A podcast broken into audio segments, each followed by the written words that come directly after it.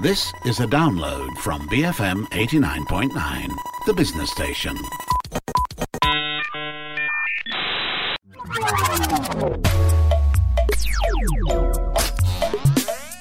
Hi, I'm Hanif Baharuddin and this is G G Well Played, the show that talks about all things video games.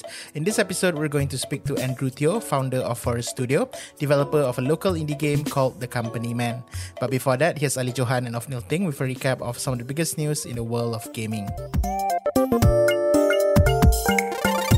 Thank you, Hanif. Here are some headlines of the week. Uh, the biggest news came from Valve, uh, actually, as they just announced a new portable gaming device called Steam Deck on the same day uh, that pre-orders for the new OLED Nintendo Switch went live.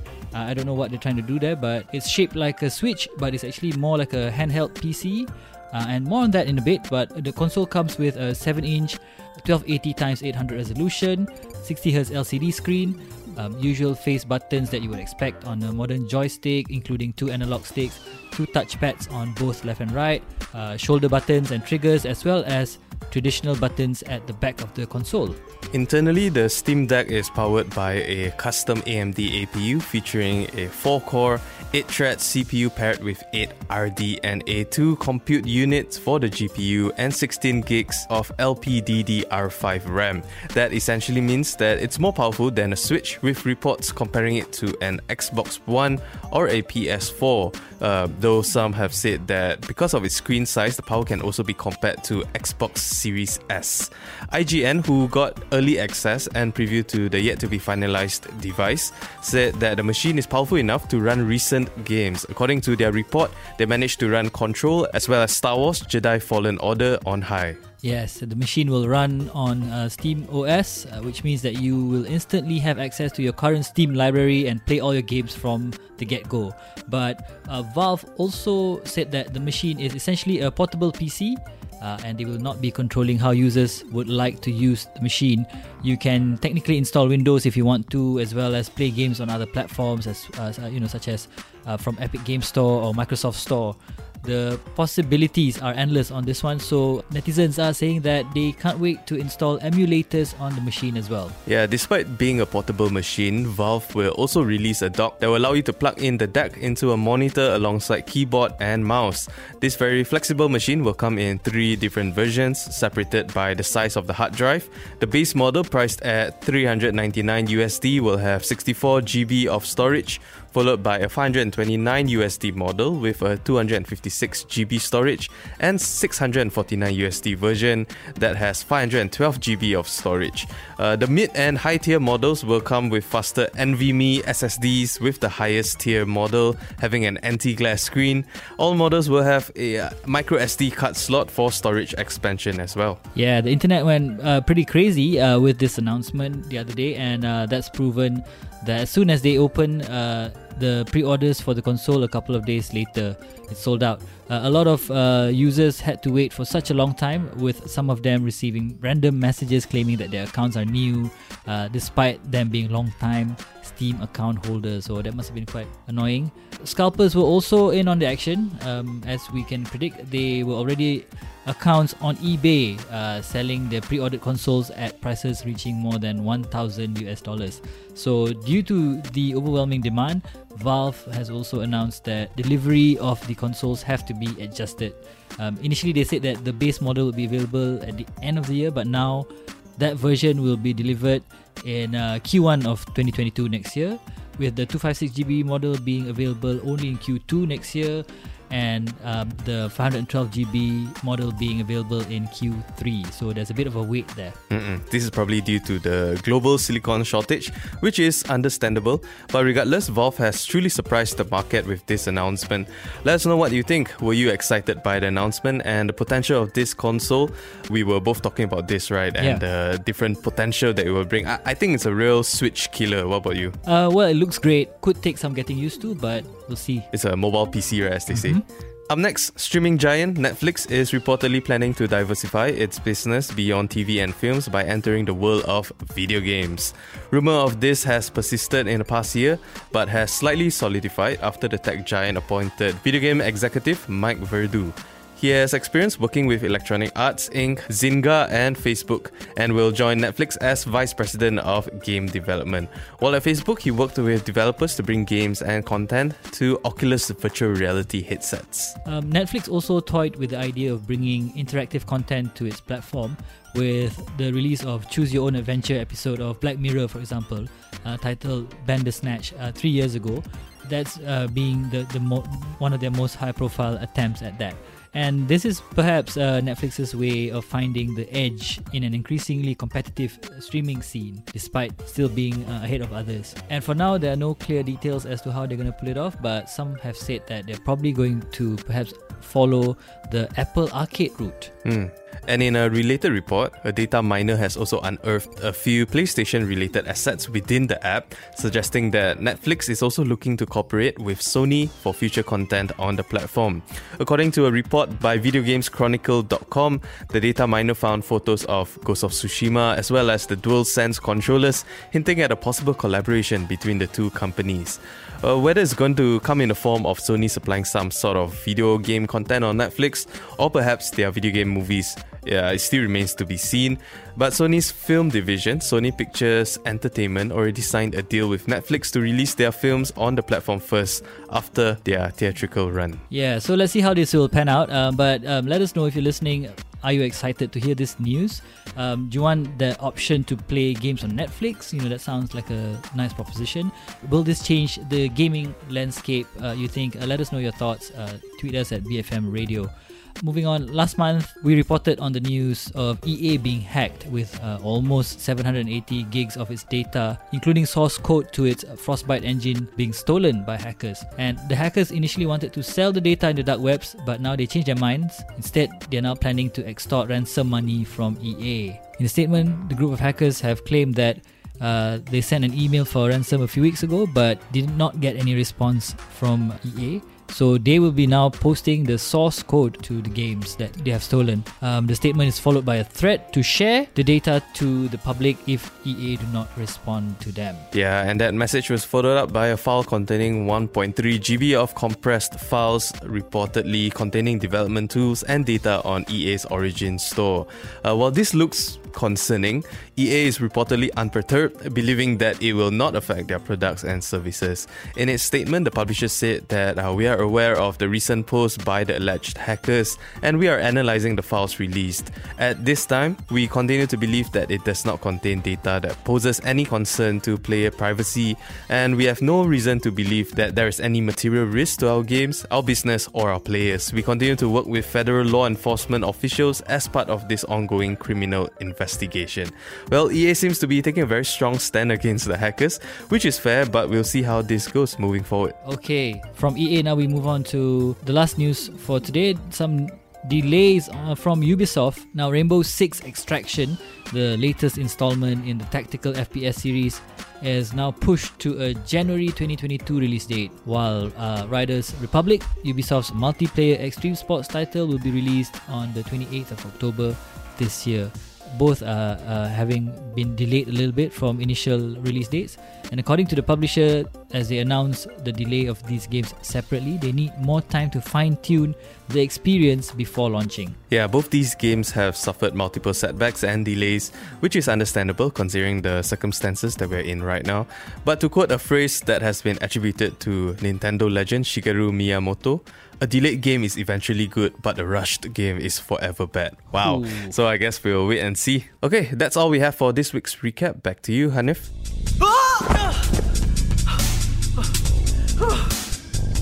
Corporate life is challenging, and sometimes instead of working your way to the top, you have to literally fight your way to the top, going against colleagues and bosses who are in your way.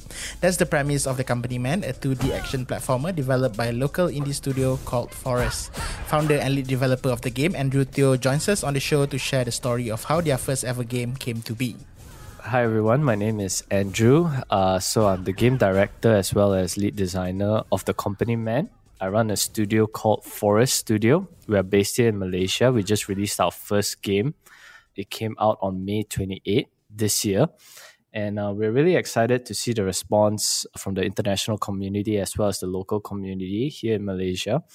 And uh, yeah, excited to see any questions that you have for us. Um, I'm quite curious to know what's your relationship with video games like prior to, I guess, being a game developer yourself. Um, do you play a lot of games? Okay, so I actually do play a lot of games, and the type of games that I usually play uh, before I started, I actually played less games once I started making games because the amount of energy required to make a game is so high that actually like took a lot of energy out of me and time just to make a game. But before that, I mean, I played this game called Bastion. So it's a really small game, but it the studio behind it called Supergiant became really big. It's really famous now. They've made Transistor. Uh, they've also just made this game called Hades that is really killing it right now. We've learned a lot from them uh, because they started from a very small team as well. And yeah, I played games of that size and it really inspired me to start my own and explore this on my, my own as well.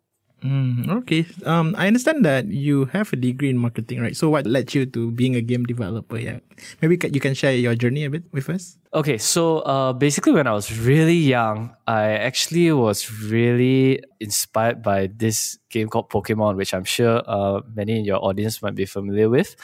Uh, so being a young kid, I couldn't afford to get a Game Boy. But my parents, then we couldn't get it as well. So what I did was I actually had a little textbook, you know, uh, our little notebooks here in Malaysia. And I actually would draw my own version of Pokemon. So on one side, there would be this layout of this town with all these characters with some grass that you can run into, little Pokemons. And then on the other side, it would reveal Pokemon that's hiding in the bushes, right? So I actually made something like that. I can't remember my exact age, but I was definitely um, very young, probably like ten or seven years old. And I actually sold that book uh, when I was really young, I think for probably like one ringgit or something like that to my friend. Then I came back to that school just for a visit, I think about four or five years later. And I saw that that book was still being circulated around the community. And I, I was just really touched by the experience because I think video games have this, or games actually in general, have this ability to connect people and transcend uh, different age groups and different communities. And that was my first exposure to how powerful playing together can actually be and really bringing together. These people I've never met uh, were actually forming relationships with this content that I created. Uh, this story I was telling. So fast forward later, I decided to just take a safe path, just become like a regular business person. I was studying marketing in Monash uh, here in Malaysia. And I actually played this game called uh, Bastion by Supergiant Games. That actually like knocked me out into like a rev- revelatory phase. I realized how powerful video games can actually be because they blended uh, the interaction as well as the storytelling so well. And I found out that, okay, video games aren't just something that you can just play. It's really something you can tell a very strong story with. And there's the element of player interaction that makes the player feel close to the characters. You know, we feel like we're in control. And that that actually left such a huge impression on me that I decided that this is something that I really want to explore with my life. So after I completed uh, marketing, I decided I made a list of some video game companies uh, around the world and some here in Malaysia that I could explore. Uh, I actually found a really great company that I could join. I applied for it. I got the job. I worked there for two years, but as a business assistant, I was not touching the game design or game production at all. I worked there for almost two years. Then I decided to take the leap and start uh, my own project, which was this game, The Company Man.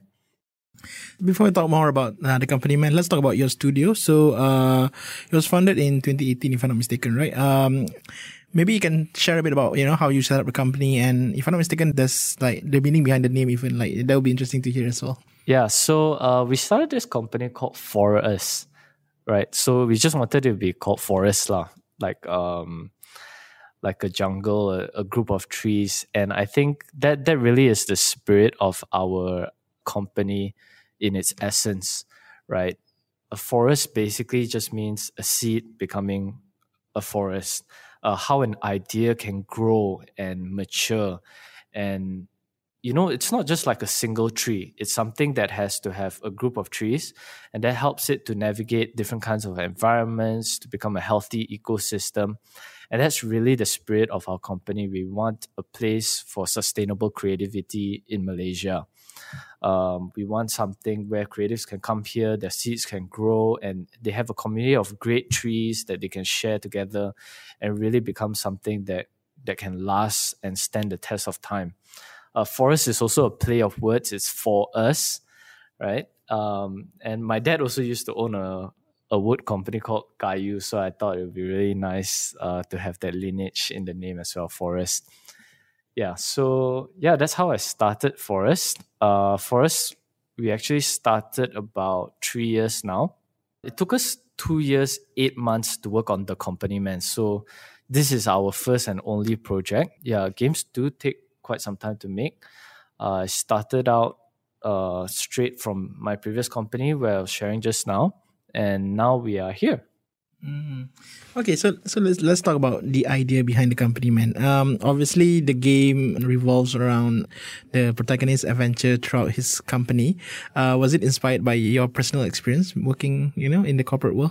Yeah, I do get that question a lot. I think uh, what I would say is like it's it's a shared collective of experiences uh, from everyone in our studio. Uh, definitely, we have not had anything as extreme as the game, because the game goes like, it exaggerates the characters to the limit. You know, we have people who are falling from ceilings, uh, people ex- uh, getting fired and exploding into flames. We have uh, the aircon is on too long, so there's spikes on the floor and there's ice growing out the floor.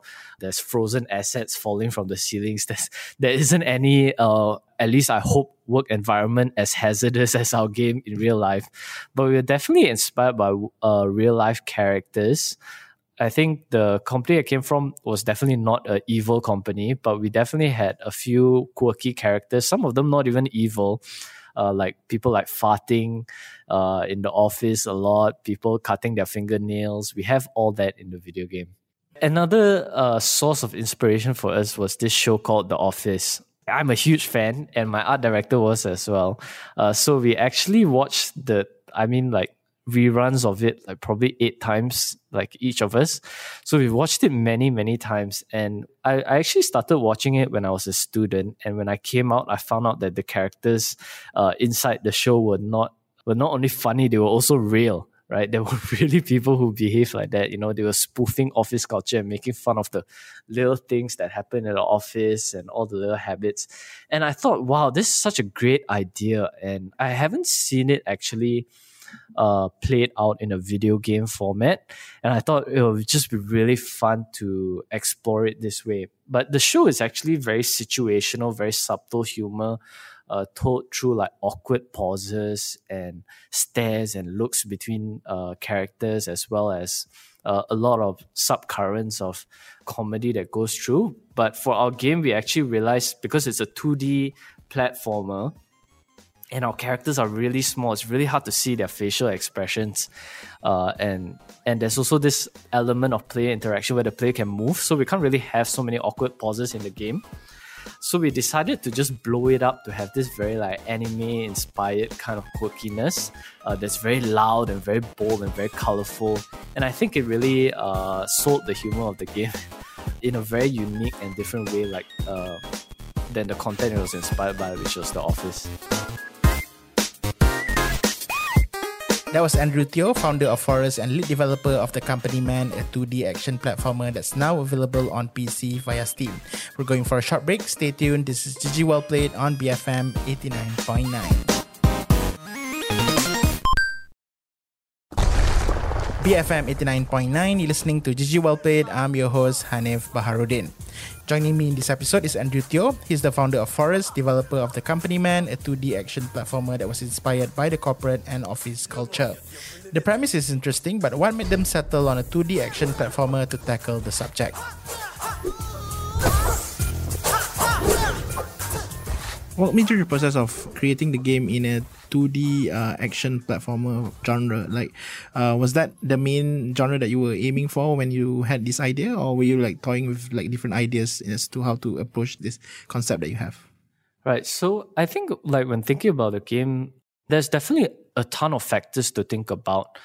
I think the main one that I tried to focus on on the start was what could we make, um, because all of us had the video game industry in Malaysia isn't very massive. I mean, there's definitely a lot of seasoned players here, but there aren't that many of them like in U S or in U K, uh, where there are tons of game companies that have been around for years. Uh, there are probably like a handful of companies that uh, exist above ten years. So for us, and most of them, the, the games that they've made were actually outsourced uh, content, not a lot of original I P. That means games that they were, the story was written here, the game design was made here. Uh, the types of jobs that you find here in Malaysia actually tend to be something like, uh, for instance, Nintendo is making a game, they have an outsourced division for their artwork. And we would have Malaysians actually working their craft, doing the the animation, doing the concept art, and then we would send it back. But we don't touch the story and we don't touch the game design usually. I think now there are definitely more more and more opportunities there. But uh, at the time when I was starting out, there, there weren't.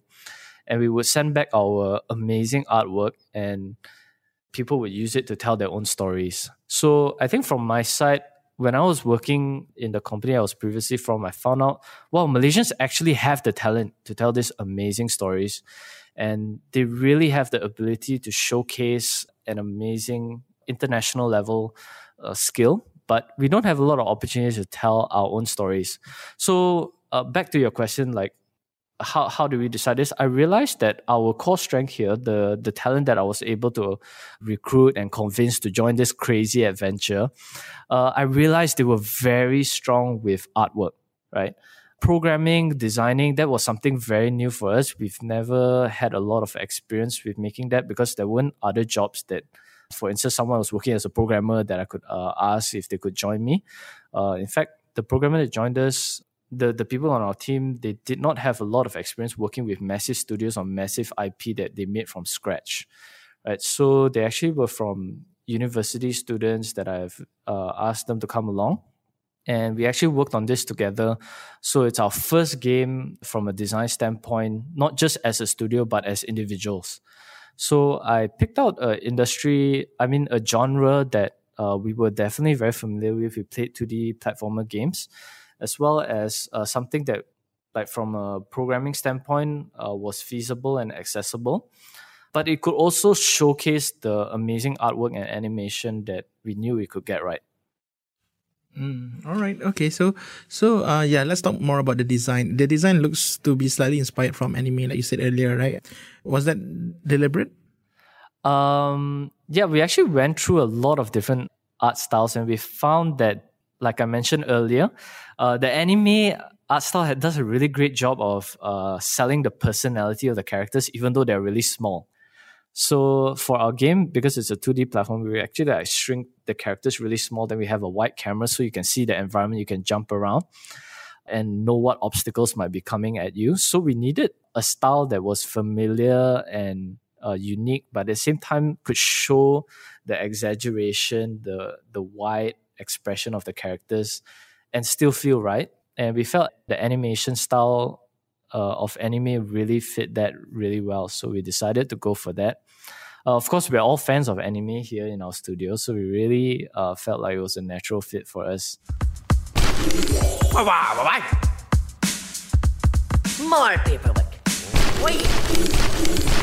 Um, let's talk about the sound. Uh, you don't have um, dialogues that much, but I think uh, the best part about your game is that everything is text-based, but at the same time, they do speak one or two lines, right? Yeah, that's that's pretty interesting for me. I, I feel like that that's like a very unique approach that I think I've seen other game developers also use uh, when it comes to dialogues sometimes. Was that an artistic decision or was it something else?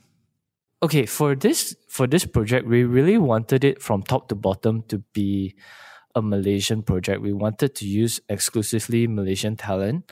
So even our voice actors, our sound designers, they're all Malaysian. So some of them were working on this for the first time. They don't get a lot of opportunities here, but we really tried uh, figuring out how to make things work. Uh, but I was just blown away when I actually met the voice actors and heard what they could do with their voices. Uh, initially, I wanted it to be even more simple. It's just like, just grunts and sounds and they're not even talking. But then when I heard uh, what they could do with their voices, I was like, okay, let's try to incorporate more of that in the game. We came up with this idea Uh, I'm not sure if I'm getting the terminology right. I think it's called Kung Lang or something like that. Uh, it's basically they pick a syllable and they they repeat the syllable and play with it to create an emotion. So for instance, uh, we have some characters that use our Malaysian la, and then uh, if if there was a dialogue line, they go la la la la la or la la la la la, just to express that emotion. And uh, it gave so much life to our characters. So once we did that, it really fit with the art style, matched with the storytelling, and we just thought it was a perfect fit. Um, so um, the game took quite a while to be done, uh, and based on your, I guess, uh, lack of experience, because considering that this is your first game, um, how how was it like to to be working on this project? Uh, what what were some of the challenges that you faced um as you developed the game? Yeah, that's probably the part where I can just talk to no end about how much challenges there were. Uh, we actually have our uh, mantra that we say in our studio, which is experimentation is progress. We use that like as our banner flag to remind ourselves that failure actually is not something that uh, we can completely avoid. In fact, failure is expected. Uh, but we want the the types of failures to be experiments. We don't want the types of failures that we get to be something that we've done many times and then we're still failing at it. We want to have mistakes where we're trying something new and we're learning along the way, and we learn from each experience. That's why we call it experimentation, right? Um, so that's really how we approach every single element of our studio, because we don't have any reference point to learn from in terms of how to set it up, the production pipeline, how do we make game designs, how do we even test out our ideas. We didn't have uh, opportunities in other studios to actually learn that side of the process. So we approach everything through testing. So for instance, uh, I would come up and sketch up a game design. We will make a prototype. We will get players from outside our studio. Uh, we do have an amazing games community in Malaysia called, I think it's Gamers Hangout. And uh, we will meet up sometimes. They will come over. It's other little indie game developers just like us. They will play our game. Then they will give us feedback on things that we can improve. And that's how we approach things. We just kept making new tests, uh, try it out, get feedback, improve. We actually redesigned the game many, many times. I can give you one very practical example. For instance, like the way we designed our floor, uh, we actually had perspective in the floor. And the players were standing in the middle of the floor. And we found it uh, to be a challenge because players couldn't decide uh, where's the floor when they jump, because we don't have like real perspective in the game, right? Uh, it's actually like a flat perspective. So we decided to put the players on top of the floor after playtesting the game a lot. And we found out it worked a lot better because there's a very clear line where the players are standing on top of. So things like that, we just learned along the way. We trial and error, and then we figured things out. And then we realized what could really work for our game. Mm, all right, that's great. Uh, you mentioned earlier about um, other indie developers as well, right? Um, and you said earlier in the interview that the community is not as big, but how supportive are they when it comes to, you know, other developers, and how willing are they to share knowledge to help you, I guess, develop your project? Yeah, I think that's something I can really speak to being really amazing. I'm not sure whether it's just a Malaysian thing, because I think Uh, the indie games community abroad as well, generally extremely helpful. You know, they take their time to write forums about problems that they struggle with. They write development blogs, and they share knowledge about um, their own personal struggles, like maybe optimizing a game or making sure the, the lighting is really perfect for this blade of grass. Uh, and they share their stories and their struggles as well as, as well as the solutions that they came up with to address these problems. This has been a tremendous resource for learning for us. Specifically for Malaysia, I can say it's the same story, right? There are so many indie studios here that have helped us out along the way and shared their knowledge. You know, they're about the same size as us, less than ten people for many of them.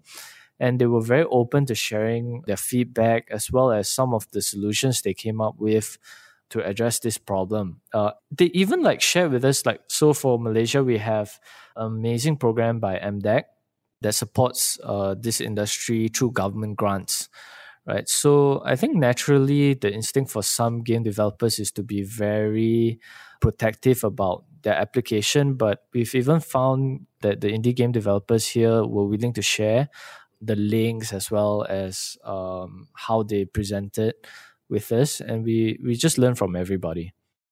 Mm. Yeah, um, and I guess prior to the game's release uh, earlier this year, last year you won Digital Content Creators Challenge of Level Up K L, right? Um, so how was that like to have that recognition even before the game's release? Yeah, that was amazing. Um, so I think joining competitions uh, like this to fund our project, uh, I mean, I can be frank, like if we didn't get those grants, if we didn't compete for those and we didn't win, uh, we probably wouldn't have made it because it's such a long production cycle. It takes about uh, two to three years. Some games can go up to four or five, depending on the scope of the game. I think the extreme ones go up to ten years. Um, so you basically have to front a lot of capital. So it's a very capital-intensive industry here in Malaysia and across the world. I mean, it's just a capital-intensive game. So we really needed to have access to funding so that we could continue development. And um, it's it's really a lot of work to compete and showcase. But I'm really happy with the DICE program because it gave us access as well to industry veterans that are here in Malaysia. We have some of them, like Wan Hasmir, D C from Magnus Games, that actually gave their time through this program to mentor us in accordance with this program, give us feedback. Uh, I remember Wan Hasmir would share with us about our animations, how we could improve. We took the feedback and then we redid almost every animation in the game just to make sure that it looked really right. And um, it really contributed to the quality of the product that we were able to put out. Mm. So like you said, I think to a certain extent, this kind of competitions, yeah, it's it's good to to I guess give you that kind of exposure as well, right? And interactions with veterans in the industry, right? Yes, yes. I think it's all like a test and an experiment and exposure for us. I think that's really critical, especially for our industry that's so small that we don't like self-cannibalize, but we really share knowledge and really try to um, because the game design loop to us now doesn't really have to rely on genius. So we don't need to have a talent that is like all-knowing and can develop the whole game idea from a notebook that he designed. But rather, it's more of a, uh, at, at least our approach is a very iterative process. So we need to test our ideas. We need to show people our game and and sort of have that trust that they won't steal our ideas. Um, but at the same time, have them to see the problems and share their feedback with us. And doing it with a platform like DICE, where it's supported by the government, really gave us that uh, safe space for us to do that. Uh, let's talk about putting the game on Steam, right? Um, I don't know, maybe I would like to just get your opinion on the subject, because I think uh, recently we have a lot of people talking about, you know, how sometimes some platforms don't really support uh, indie developers, right? So do you think that Steam and to a certain extent Valve has been very welcoming to indie developers, especially new indie developers? Um, do you worry about things like marketing and, you know, exposure, visibility on the platform? Well, I think Uh, there's, there's definitely many layers to that question. But first of all, I think Valve is probably one of the best platforms for indie developers. In fact, it was really hard for us to get to uh, different platforms. Uh, we're, we're actually, to some degree, still exploring that, especially because we're so fresh with no track record. So I think Steam is probably the best place to start. But at the same time, Steam is a P C platform. So something I would warn my fellow developers is that development for P C is very complicated in terms of uh, controls, because uh, something that I didn't realize was that everyone's P C is slightly different. Uh, we even had a bug on early launch where uh, players would have a cutscene that would just loop, and we found out that it was because the German language for uh, the German setting would like convert a first, like a period into a comma in translation, and that would cause a bug in our game. Right, so um, that that is the challenge on Steam, because you're developing mainly for P C, whereas if you develop for a console like Switch, uh, everyone has the same hardware, everyone has the same device. You just need to make sure it works on that device and it's going to work on everyone's device. Uh, so that's really the beauty of the console platform. Uh, but Valve is definitely very indie-friendly, but I would say the level of competition is increasing day by day. The amount of games that come out Uh, does affect visibility. So game developers like us need to be very creative on how we can stand out, how we can make something that's unique and compelling, as well as have an art style that that just grips people when they look at it, uh, because that crowding of the platform really does affect visibility. Like, for instance, like uh, if you just think about a list and there's like ten things on the list, we we have, I don't know how many, there are probably a few hundred games that come out on on Steam every day. Uh, so if you imagine a list of one hundred, one hundred games coming out at the same time as your game, it's really hard uh, for them to give you the visibility that you want, especially on a platform like Steam that's already so popular. Mm. So uh, how did you how did you tackle that? Yeah, because then because it then falls back to marketing as well, right? And not just on the platform, but also elsewhere, right? Yeah, so there are many ways to deal with this. Uh, to be honest, it's something that I am still trying to figure out. But I think at the end of the day, it goes back to the basics, which is developing your relationship with your customer and your core consumer. So there, there's all like marketing should lead to a, a relationship between a customer and a developer, right? So using tools like Discord, uh, where we can talk, get feedback from our customer, develop the game, show that we really take their feedback seriously, uh, interacting with them on Facebook, social media platforms.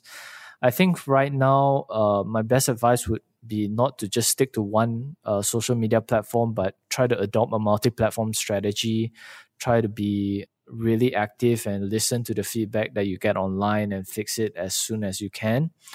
And just develop that uh, relationship probably like with one customer at a time, and just slowly develop that core base um, that this digital age really can uh, provide for us. Yeah, I think that really helps us to stand out. So like really great customer service, really great uh, customer relations, using their feedback and incorporating that into the game. That's something that's very unique uh, and can be done for every game, right? Because every game will be unique and every customer will be different. Mm. So your game has been out for almost two months now. Uh, what's the reception like? Yeah, so the reception's been really great. We're really excited to see, you know, some really passionate fans out there. Uh, I think marketing is something that we're still working on, but the response has just been great already. We even got into our PAX Indie Showcase. Uh, so PAX is a, a video game convention. Uh, they picked our game out of like one hundred games. I think we were like about fifteen games were selected. Uh, the PAX convention is actually happening right now as we speak. So happy to announce that with the PAX Showcase, uh, we're going to be giving our first discount of fifteen percent uh, for The Company Man. You can actually check it out on Steam, or uh, you can even check out the PAX convention. Uh, we're participating in that showcase uh, right now. So like right after this call, I have to jump back and get to work on that. Yeah, so uh, it's really great to, to get uh, feedback from the press, customers, and people all over the world uh, really connecting with the content. I think the idea of a really hazardous workplace with wild, quirky characters, accountants running around shooting spreadsheets at you, uh, something that can connect all over the world. So I'm really happy to see people laugh at our jokes and uh, enjoy the amazing artwork that my team has been able to put out. They've put in so much work. Uh, we care about every single frame in our animation. We debate every frame and we discuss, and then we come up with something that we cannot do without this process. All right. Okay, that's great. Uh, so, uh, what what are your future plans after this? Um, of course, right now we're most likely going to be focusing on The Company Man, but uh, what's next after this for you and for Forest? Well, we're definitely going to continue to support the game. Um, like I've said just before, we really want to focus on getting that right. So customer feedback and, and being able to deliver response to customer feedback does take a lot of time, especially for our studio at its current size. And we're looking to as, as well to port our game to many different consoles as well. We believe there's a huge market there. So we're going to be spending a lot of our time and energy there. But I can also pretty confidently say that we are imagining the future and we're really excited to explore new ideas uh, for our future games that we're going to be making. Uh, but we can't announce them just yet. We're still kicking ideas around in the studio. That was Andrew Thio, founder of Forest and the lead developer of The Company Man, a two D action platformer that pokes fun at the office and corporate culture. There's a fifteen percent discount on the game right now, and the offer ends on the twenty-third of July, so if you want to get it, better get it now. If you'd like to listen to this episode again, you can find the podcast on b f m dot m y, our app available on the Apple App Store or Google Play, and also Spotify. Do share your thoughts about the show or the games that you play via our email, g g w p at b f m dot m y. Don't forget to also follow the station on Twitter at B F M Radio. My name is Hanif Baharuddin. Thanks for joining us. Game on and stay safe. Till next time, G G Well Played. Thank you for listening to this podcast. To find more great interviews, go to b f m dot m y or find us on iTunes. B F M eighty-nine point nine, the business station.